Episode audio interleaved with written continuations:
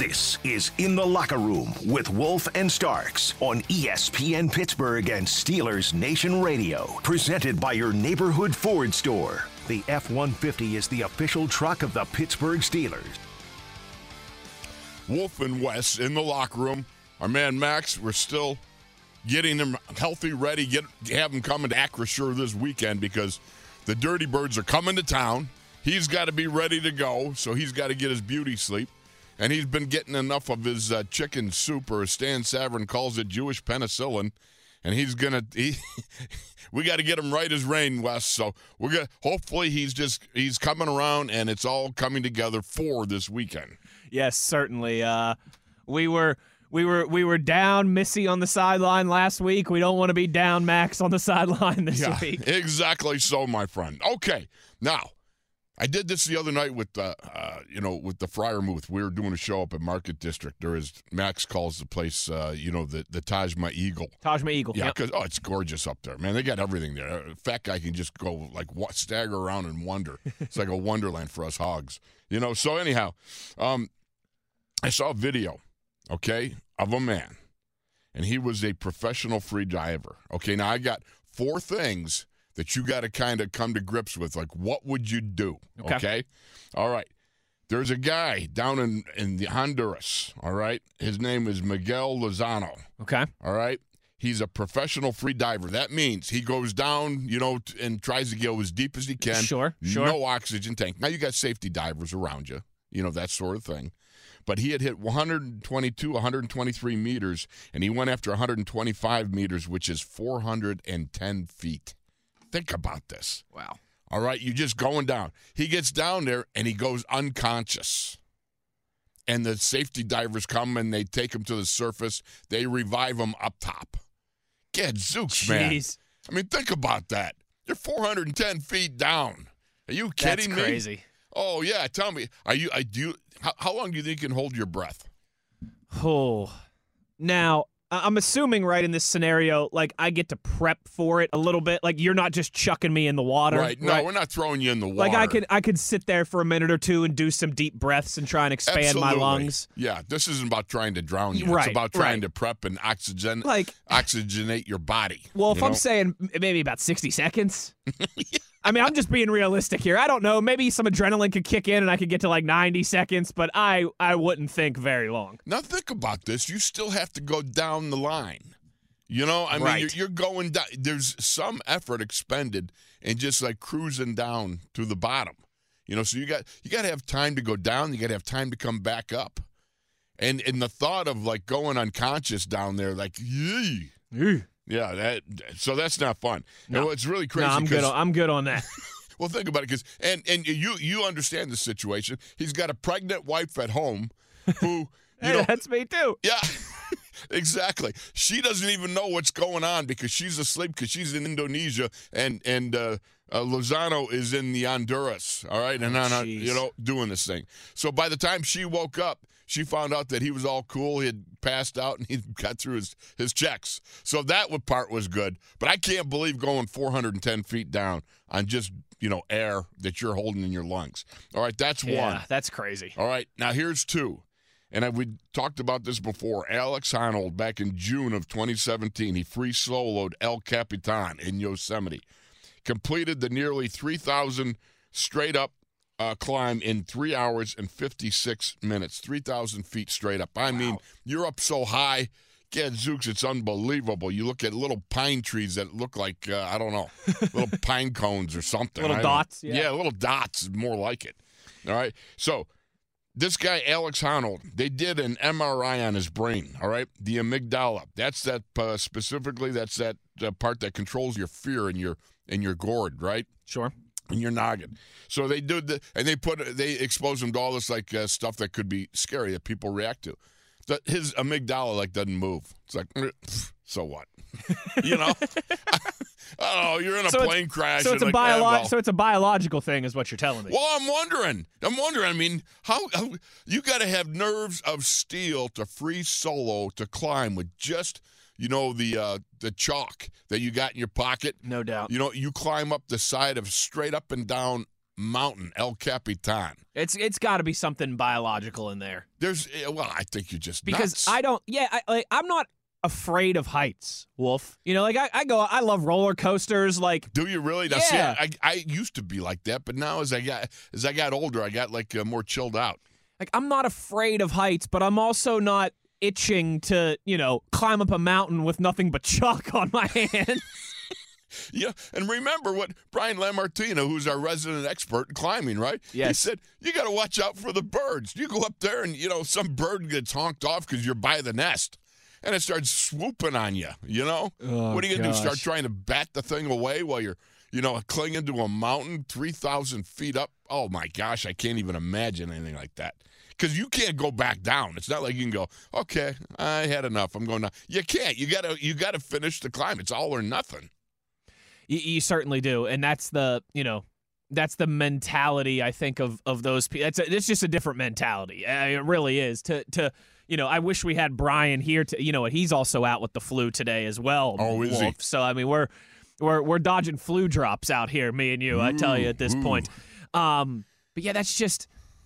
Again, I'm I'm all right. Like I'm an I'm an average person. I, I like adrenaline. You know, I I like roller coasters. I like to sled down hills really fast in the wintertime, right? But, but reasonable things like that. I don't need to go hundreds of feet underwater with no oxygen.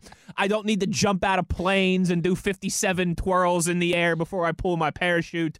I, I just, I'm good on that. I'm good. I, I'm, I, I'm, I'm also the type that when we're on the plane heading places, Wolf, and there's a little bit of turbulence, I'm like, oh, geez, here we go. This whole thing's going down. You know, I'm gonna just- die on this airplane. I got I got Wolf and Pursuta and Billy and Dan Quinlan sitting here with me. This is how I'm gonna go. Oh Lord, please no. All right, before we go, this the, the, I remember there was this one movie when I was a kid. It was called The Faces of Death, and it's all these terrible acts. Oh jeez. And it was like, you know, my mom like, you can't watch that. You know? and now I'm like looking at this stuff. Here's a third one. All right, so you've had number one, you got a free solo diver going 410 down. Second one, you got a free solo climber going 3,000 feet up. Robbie Madison, back in March of 2022, completed the longest motorcycle jump in history in Melbourne, Australia. He hit the ramp at 102 miles an hour and he went 346 feet. Now, is that unbelievable or what? crazy. That is crazy. I mean, Evel Knievel's longest jump was barely over 200. This guy goes, think about it, you go over a football field, the length of a football field. You're flying on, a motorcycle. I mean, I, you know, you talk about a rough landing coming up. Oh. Uh, now he had these specifically designed landing areas where it took a lot of the shock out because if you arc it and you do all this testing and stuff like that, you come up with the you know the the proper ramp uh, takeoff angle with the speed and where it'll put you, and then Sure. it, you know, but still, nonetheless, you gotta you gotta crank that baby up to 102 miles an hour and fly off the ramp without a parachute. Oh. All right, the last one. Felix Baumgartner. All right, 10 years ago, he skydived from the edge of space. Now, think about this. It took 90 minutes for him to ride the balloon capsule to the edge of space. His free fall, uh, which also included a flat spin nearly blacking out, lasted almost four minutes. Four minutes of just falling. I mean, can you imagine just falling for four minutes? Have you ever dreamed like you, you were falling in Yes. your dream? Yes. Okay. Now, could you imagine doing that for four minutes while you're fully awake? I used to, so Wolf, we used to, you know, growing up, I think probably like you too. Like me and my buddies used to ride bikes around the neighborhood all the time, right? Right. Not like motorcycle bikes, you know, just standard like pedal bikes. And I, from the time that I was like 11 or 12 till I was probably 15, I used to have this same dream a couple times a year where me and my buddies were on top of a skyscraper riding our bikes and I would fall off the edge Oh, and I would fall to the ground and I would wake up as soon as I hit the ground. I, I had that same dream I kid you not, like a dozen times over over my childhood. Did you like ever hit couple- the bottom? Oh yeah, I would. Well, I would always wake up like as soon as I would hit the pavement off the building Well, was, would, would be supposedly- when I would wake up. Supposedly, you die if you hit the bottom in a dream. Well, I'm still standing. good. All Like, right. That's like Elton John said, baby, I'm still standing. Good. That's good to know. Just in case something happens, I go, well, it's okay. I can I can take the splat. We're good. All right. So you got Felix Baumgartner. He skydives from the edge of space. Um, oh, and by the way, this is a factoid. If you jump from the International Space Station, it would take you two and a half years to splatulate yourself on Earth's surface.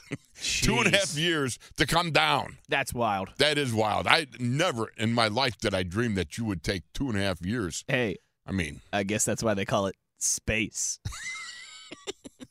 the final frontier. Yeah. So, which one of these tasks would you volunteer for? Cool. none. Is there a none of the above option? Nope. There's none of the above.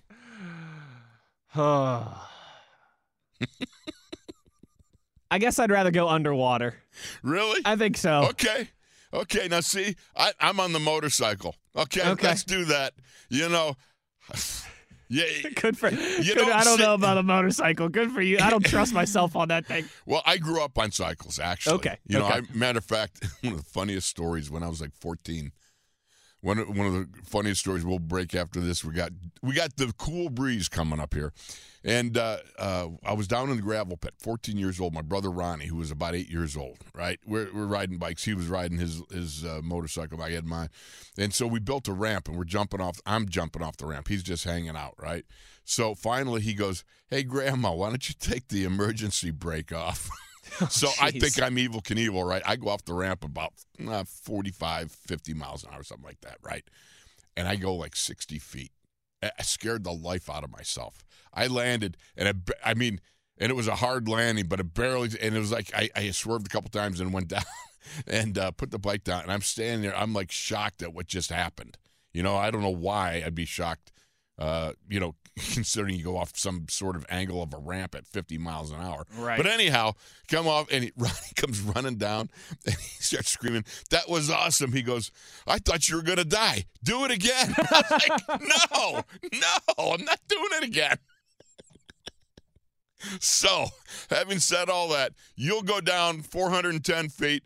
I'll ride the bike going 346 horizontally. I just figured there's less time to see the crash coming. You know, the bad things Uh-huh. Sure. happening. Sure. No, that's a very good point by you. That's a very good point by. I'm just hoping a large animal eats me when I'm down there in the ocean, and it'll all be over quickly. Jonah and the whale. That'd That's be all right, you needed, right? All right, we got to take a break because we got the cool breeze coming up, and we'll find out from Jerry whether he whether jump from space, ride a motorcycle, or or go 410 feet down, or climb up El Capitan. More in the locker room. Right here, SNR.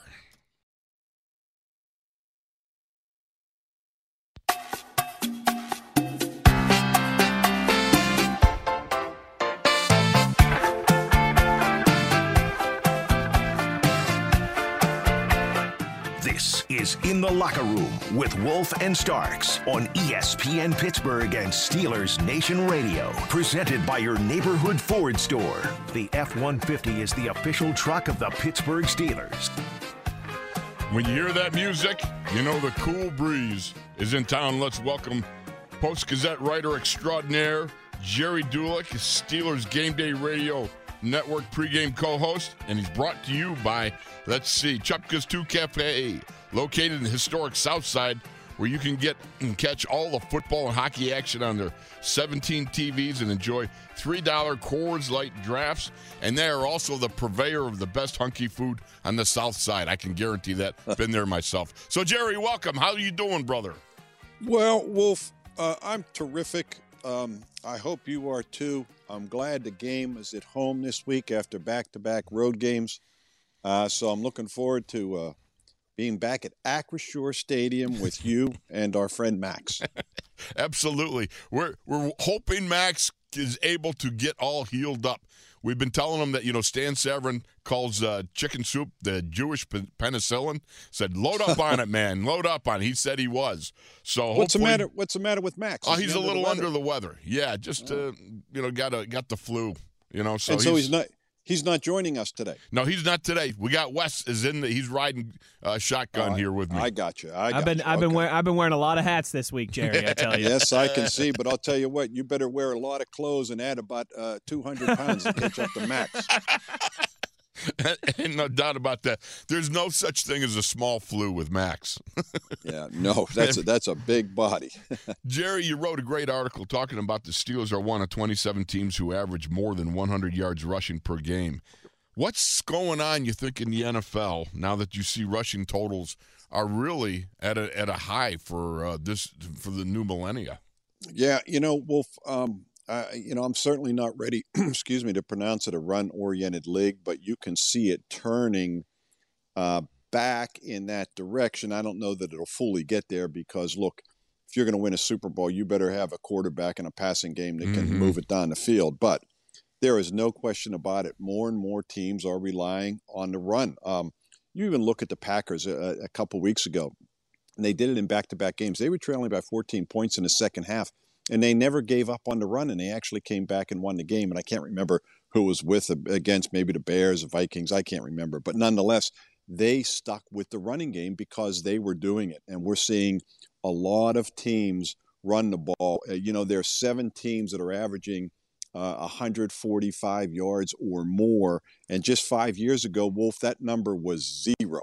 Hmm. Um, uh, so I, I think you're just you, th- that's what you're seeing around the league. And the Steelers are one of them. In their last five games, they're averaging 157.5 yards a game. That's the biggest uh, five game total since Mike Tomlin's first five games of his rookie year. Wow. So that just um, that just points up how well they've been running it. And I don't have to tell you, Wolf, because I know this is your Scientology. The offensive line has just been uh, has really, really been very good. And what's been uh, both amazing and surprising about that is you look where they've come since the preseason and where they are now. You know the concerns everybody had. Boy, James Daniel, what's wrong with him? Was that a good signing? Mason Cole looks average. Um, you know, couldn't protect, couldn't run block, and and look where they are now. And and, and you know, it's uh, they've you know the same five have started every game, Wolf, and uh, that's a big big key to their success. Jerry, how much of the success on the ground too? You know, it, it feels like the Steelers, particularly since the bye week, you know, the offense has had much much better starts. We I think would still like to see them, you know, finish in the end zone as opposed to through the uprights more often, but it's easier to stay committed to the ground game, right? When when you're scoring points early and you're you're out in front as opposed to, you know, maybe trying to play catch up. Yeah, Wes, there's no question about it. It's the old Bill Cowher mantra, you know, throw early to run late.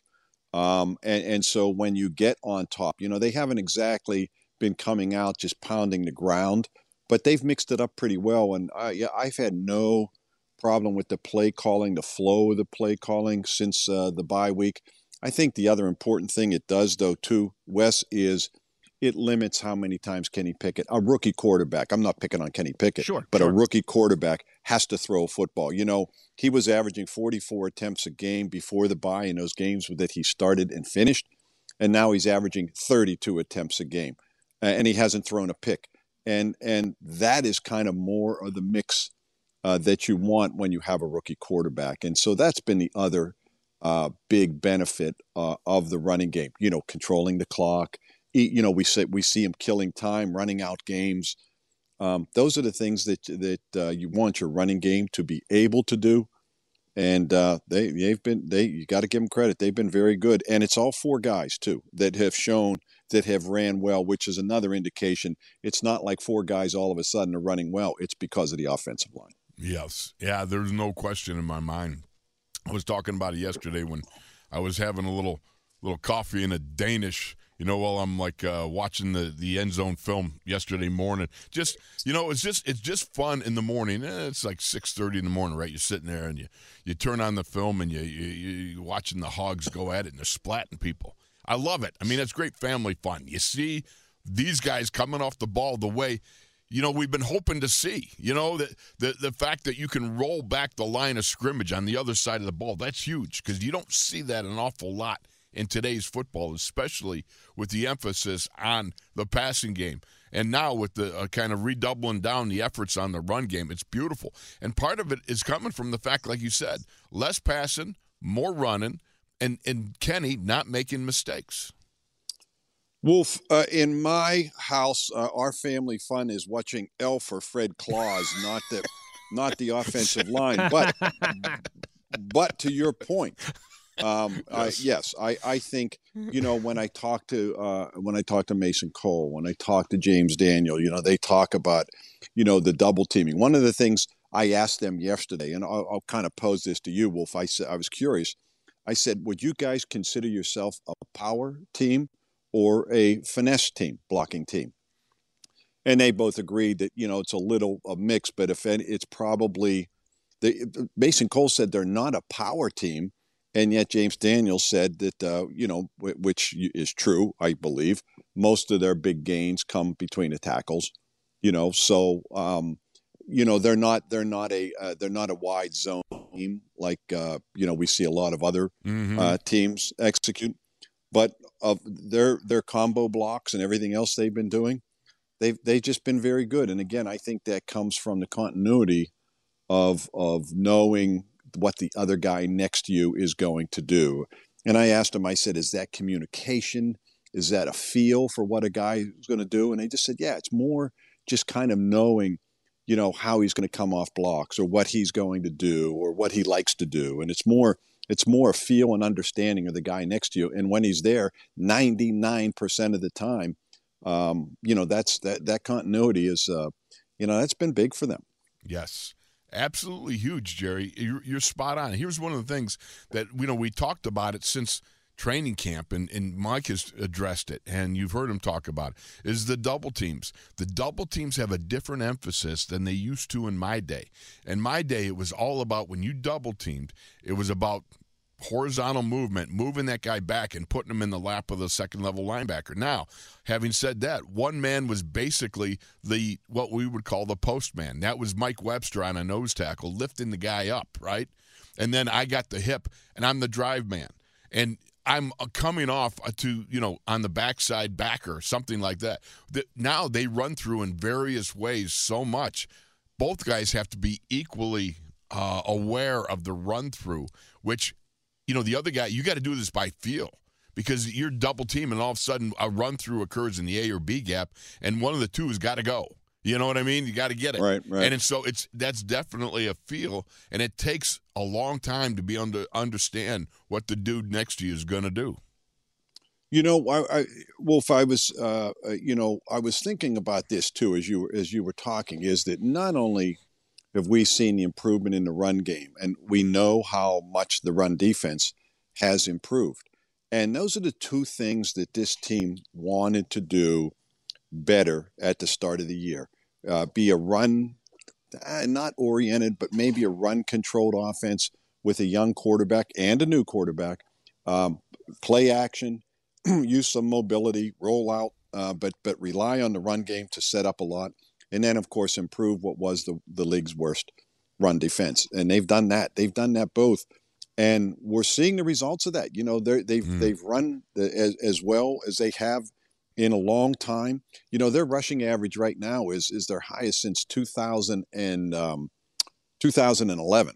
Mm. And, and that just goes to show you that they haven't run the ball very well, but they're doing it now. And especially, again, these last uh, four or five games, and I guess it's not surprising they're three and one in, in these games. So if you can run the ball like that and be able to stop the run as well as they have, um, you know, pretty much all year, then then that's a good combo. And Kenny Pickett not throwing interceptions, not um, you know, not giving the other team uh, the ball. Um, you know, that was a big emphasis for him coming out of the coming out of the bye, and um, and he's done it. You know, 128 uh, throws in a row without a pick. I think it's one in the last uh, 166. And uh, you know, they've all along they've never wanted Kenny Pickett to win the game. They just want him to not lose a game, and that's the way, and that's the way he's been playing. Jerry, do you think there's is there a next progression in that for Kenny Pickett though over these last five games here? Like I think you're right. There's there's been a clear like a noticeable difference, uh, a noticeable improvement since the bye week. He's taking care of the football. I think he looks more comfortable in the pocket, not as skittish at times, and is, is more willing to step up and stand in the pocket as opposed to, you know, maybe um, like he was doing a little bit before the bye week and, and, and being quick to use his mobility to try and get out of situations when there was still a pocket there by the offensive line. Is there anything that, that stands out for you in these last five weeks of I would like to see him do this, you know, as, as we continue to progress here? Or is it still just what we've seen the last four weeks since the bye week? Take care of the football, manage the game, make the throws when they're there. Well, I don't know that we're going to see this, but I don't think there's any question the next step in his progress is touchdown throws and explosive plays. They only have eight touchdown throws. That's the fewest in the league. The explosive plays, pass plays, uh, you know, catch and runs are one thing. I'm talking about attacking down the field, and I'm not talking about, uh, you know, sideline combat catches just uh, solely. I mean, he went after one with uh, Pat Freiermuth and he missed him. But I think when you start connecting for touchdown throws and explosive pass plays, that's what's missing from this offense. Uh, that's why they average what they average, 18 point whatever point it is per game. Um, but when they when they can hit those explosive plays and not settle for 10 field goals in the last three games, that's going to be the next step in this offense with Kenny Pickett. And again, is that going to come before the end of the year? Well, maybe it will, but I think that's the, and maybe it won't, but that's the next step to me, Wes, in his progression that we will see that will, that will, um, you know, make him uh, more impactful uh, and the offense more impactful than, than it has been. And let's face it, it's been okay. I know it was a low bar and their numbers still aren't staggering. But when you consider what they were and what they've been the last three or four games, it's been okay. It's just the second half has been hmm. has been kind of meager. And again, not converting touchdowns and settling for field goals has hurt their point totals. But all in all, the offense, you know, when you score in your first five possessions in a game, you're not doing too bad. The problem was four of them were field goals. Right. But that's okay. At least it just shows they're able to move the ball and get into scoring position. Jerry, were you able to see? Uh, somebody posted on Twitter uh, Connor Heyward's touchdown catch and then mm-hmm. uh, Craig Heyward's touchdown catch on a on a play years ago, and they were almost identical. I mean, it was absolutely phenomenal to see it, you know, back to back. First it's yep. Connor, then it's Craig. I mean, I don't know that that's got to be something special. I would think in the Heyward house. Yeah, I didn't see that Wolf, but I think I've told you this, and I've I've stated this many times. Ironhead was one of my favorite players of all time. You know, I was around him. Uh, I covered Pitt at the time. Um, the night that he, at uh, the day he announced he was turning pro, I took him and his friend to dinner at the old Bobby Rubino's in Station Square. Oh wow! To get yeah. him to uh, to get him out of his dorm room. So no, that was before cell phones, really. So nobody else, the other paper or uh, other other outlets, could get a hold of him. So um, savvy, uh, savvy, there, Jerry. That's a nice move. I, I uh, he's one of my favorite people, and yeah. I've talked to Cam about that before. And uh, I did not see that wolf. I'm going to go look for it. I would say that was very cool, and I thought that was very uh, touching that both of them went to see mm. their dad's uh, gravesite uh, the other day. But yeah, um, you know, Ironhead was a mischievous little fella, but I I liked him a great, great deal. He's one of my favorite people. Jerry, last one I've got for you. Uh, any any word? You know, we're we're waiting here still. Chris Boswell's status, William Jackson's status. Uh, you expect either of those guys to play on Sunday? I don't expect William Jackson to play only because he hasn't played much, and sure. so they're not just going to throw him in there. But I I think you will see Chris Boswell is uh, going to return, and they will have lovely parting gifts for Matthew Wright. All right. Well, thank you very much, Cool Breeze. I appreciate you. All right, boys. Always good chatting with you. Thanks, Jerry. Thank you so much, Jerry. And that's Jerry Dulac, the Cool Breeze, brought to you by Cupka's 2 Cafe, located in the South Side, where you can catch all football and hockey action on their 17 TVs and enjoy $3 Coors Light drafts. We'll be back with more right after this. Stay tuned. SNR.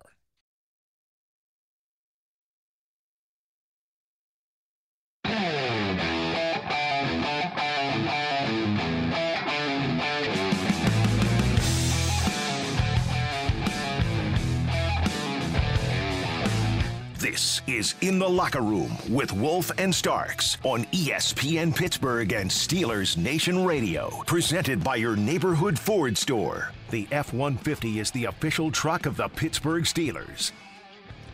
And indeed, this is going to be a big game coming up. Acrisure Stadium this weekend. Two trains, one track.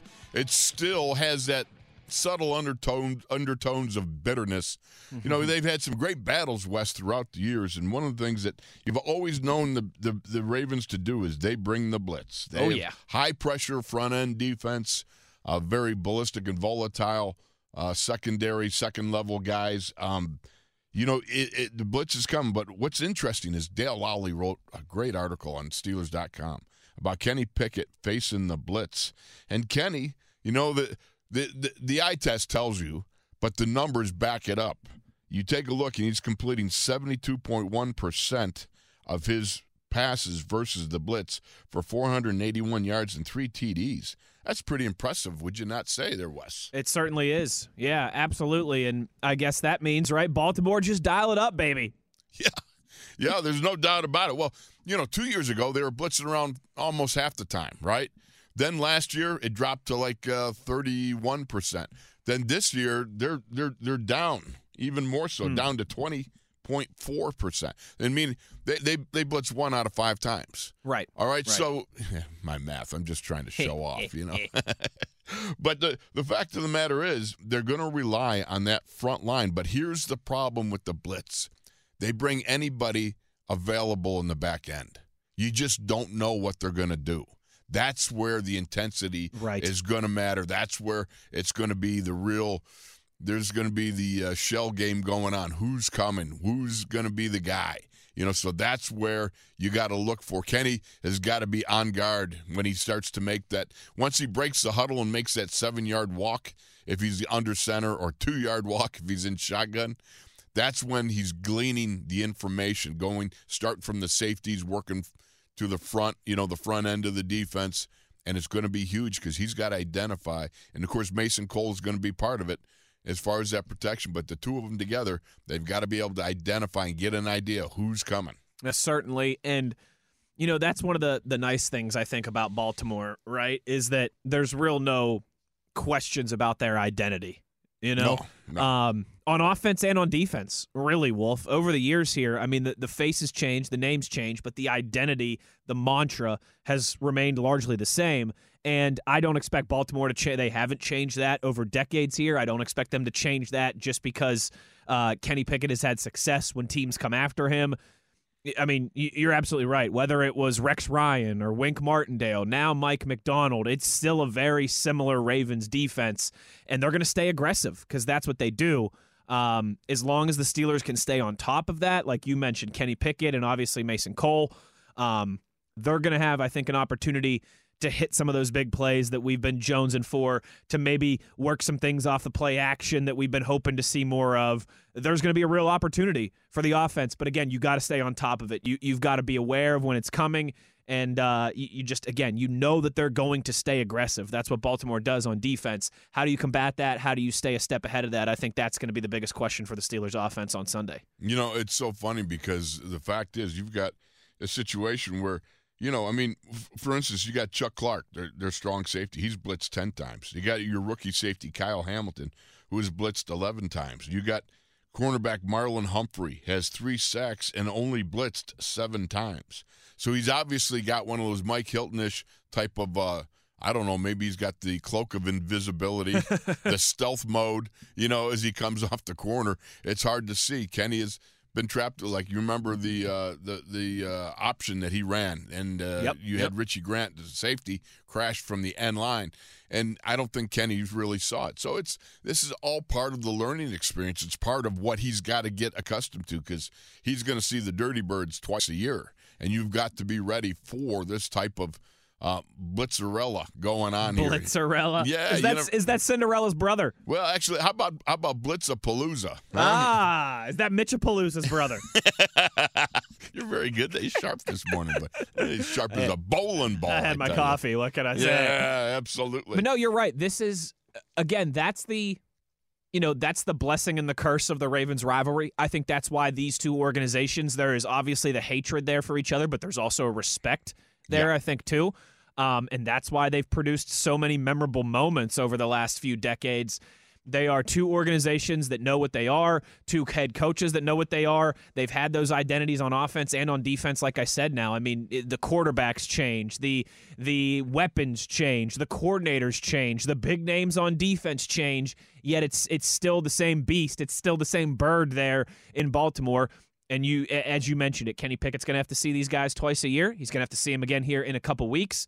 So, so what? What better time than now to kind of start getting a jump on uh, a Ravens defense that is very talented and, and and very good, but also at the same time, right? Well, there's there's not a ton of secrets there. You know how they want to play. Uh, can you stay ahead of it? Can you be on the front foot? Can you be prepared for for what's coming Sunday at one o'clock? That I think is is certainly the onus for Kenny Pickett, the offensive line, and, and the entire offense as a whole. Well, it's going to be the guessing game. You know what I mean? It's trying to understand. He's going to, you know, he, they're going to try to bamboozle Kenny, right? So when he gets up there, he's got to be able to make sure that he uses his eyes, he listens to Mason. They're able to both assess what the best way to move the protection because they have autonomy as far as moving the protection. Okay? So as far as that goes, Mason's going to be a great help I would think, to Kenny if he listens to him. And then the other thing is the fact that Kenny can use his uh, voice, use the snap count as a weapon. You know, you're going to be at home. All right. So you're going to be able to hear the count. He's able to use that count to be able to get guys, you know, guys are going to try to sugar up what they're doing. They're going to try to hide it and, you know, do different things to disguise the Right. coverages and that and the blitz. And so it's kind of like, you know, to tell the truth, you know, you know, when the guys, they take turns standing up, you know, like uh, who's going to do it? You know, who's the real, the guy. I don't know if you ever saw the game show. That was way back, way before you were born. Forget about it. So anyhow, the uh, you know it's going to be one of those things where you're getting them to tell uh, make a, a tell mark you know one of those things where you they, they kind of tip you off as to who's coming Right. and you can do that with motion you can do that with shifts which is what i think matt canada is going to have them do and you can do that with your snap count and use that as a weapon because that's something that is going to i think there'll be a big help because you're at home Yeah, use their aggressiveness against them yes in some ways, right? And and that's I mean, they like to fly around on defense. You know, I I don't want to say that they freelance because that would be putting it wrong, but it's a it's a fly around defense within the structure. You know what I mean? Like they they still have gap integrity, but maybe not as buttoned up there as, as some other NFL teams. They will take some risks, they will take some chances and fly through some gaps to try and make some big plays. Um, and that's that's where too I think Wolf you have to be cognizant of taking care of the football, living to fight another down as well too. You know if if the de- if the defense does guess right and they've got you beat, don't try and force something that isn't there. Uh, Take the sack, throw the ball away, take the you know the TFL, whatever it might be, and and live to fight another down because uh, there's certainly the Ravens are looking at this and and I, I would imagine saying, hey, you know, this Steelers team, ever since the bye week, the last four weeks, they've done a really good job of taking care of the football. Uh, Let, let's go out there and, and, and force some splash plays and have them reeling a little bit. You know, something that they haven't had to worry about here for, for a couple months. Um, that's going to kind of be, I think, the the push and pull, um, particularly in the first half. I'm, I'm interested to see how that plays out. Do the Steelers come out conservative running the football? Do they try and kind of catch uh, the Ravens being a little overly aggressive? What's that? What's that battle and back and forth look like? Yeah absolutely i'm looking forward to it you know what i mean yeah, me too. is going to I'm be always looking clash. forward to it, baby. When, when you're talking Ravens, I mean, I was listening to to uh, Mike Prisuta talking on the DV morning show as I was driving in, and one of the things they were bringing up different plays, you know, and everything over the years. The one that I, uh, the one that, that sticks out in my mind was when Haloti Ngata got to the inside of the great Ramon Foster and got a hand up and he smashed Ben's nose. Remember Yep, that one? I do remember that. Oh man.